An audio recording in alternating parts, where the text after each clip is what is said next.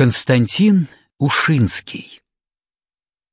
Слепая лошадь.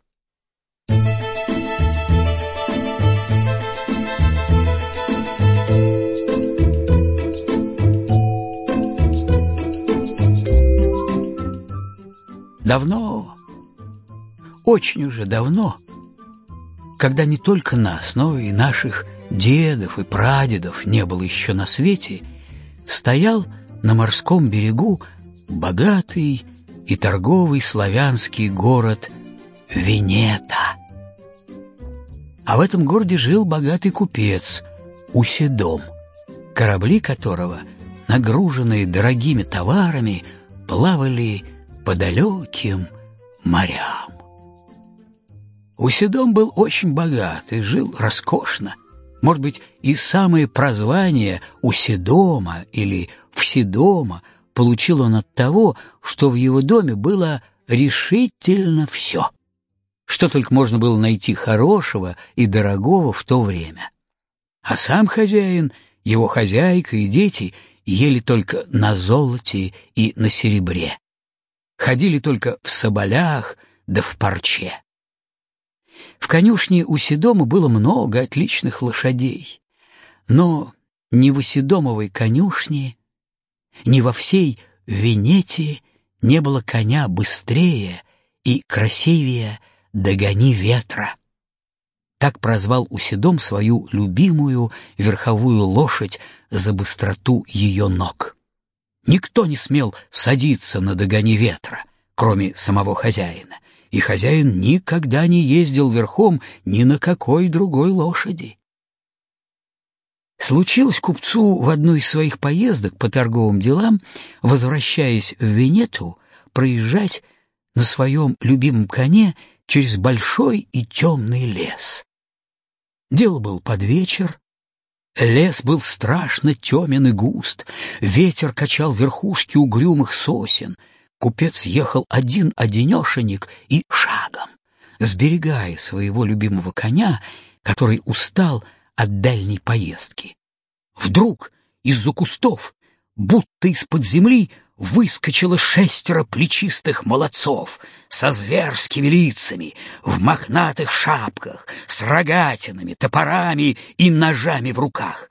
Трое были на лошадях, трое пешком — и два разбойника уже схватили было лошадь купца за узду. Не видать бы богатому Уседому своей родимой Венеты, если бы под ним был другой какой-нибудь конь, а не догони ветер.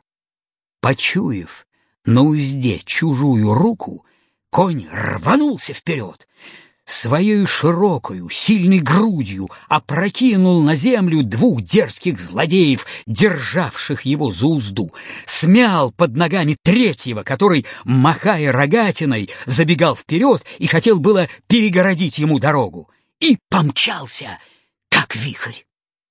Конные разбойники пустились в догонку. Лошади у них были тоже добрые, но куда им догнать у седомого коня? «Догони ветер!» Несмотря на свою усталость, чуя погоню, мчался, как стрела, пущенная из туго натянутого лука, и далеко оставил за собою разъяренных злодеев. Через полчаса Уседом уже въезжал в родную Венету на своем добром коне, с которого пена клочьями валилась на землю.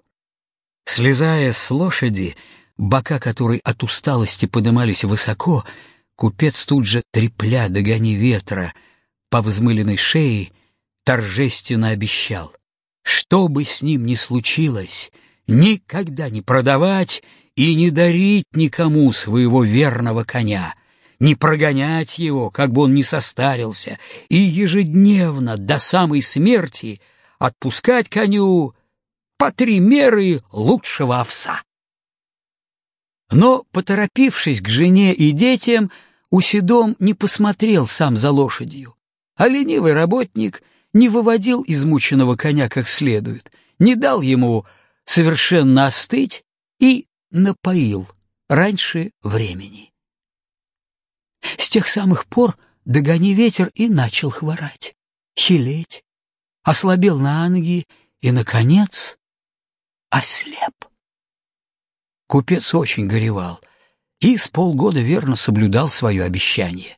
Слепой конь стоял по-прежнему на конюшне, и ему ежедневно отпускалось по три меры овса.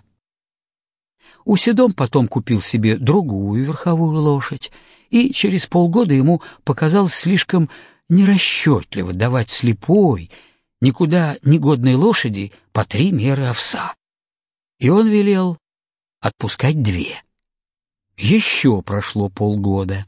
Слепой конь был еще молод, приходилось его кормить долго, и ему стали отпускать по одной мере.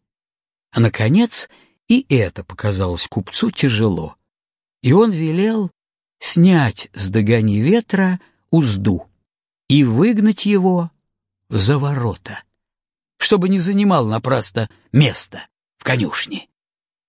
Слепого коня работники выпроводили со двора палкой, так как он упирался и не шел.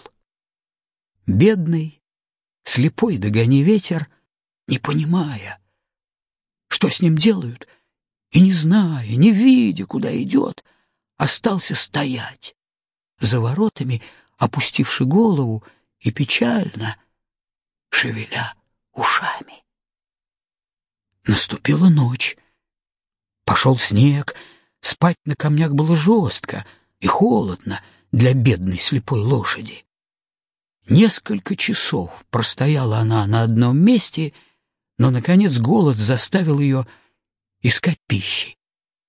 Поднявши голову, нюхая в воздухе, не попадется ли где-нибудь хоть клок соломы со старой, осунувшейся крышей, брела на удачу слепая лошадь и натыкалась беспрестанно то на угол дома, то на забор. Надобно вам знать, что в Венетии, как и во всех старинных славянских городах, не было князя, а жители города управлялись сами собою. Собираясь на площади, когда нужно было решать какие-нибудь важные дела. Такое собрание народа для решения его собственных дел, для суда и расправы называлось вечем. Посреди Венеты, на площади, где собиралась вече, висел на четырех столбах большой вечевой колокол, по звону которого собирался народ, и в который мог звонить каждый, кто считал себя обиженным и требовал от народа суда и защиты. Никто, конечно, не смел звонить в вечевой колокол по пустякам, зная, что за это от народа сильно достанется.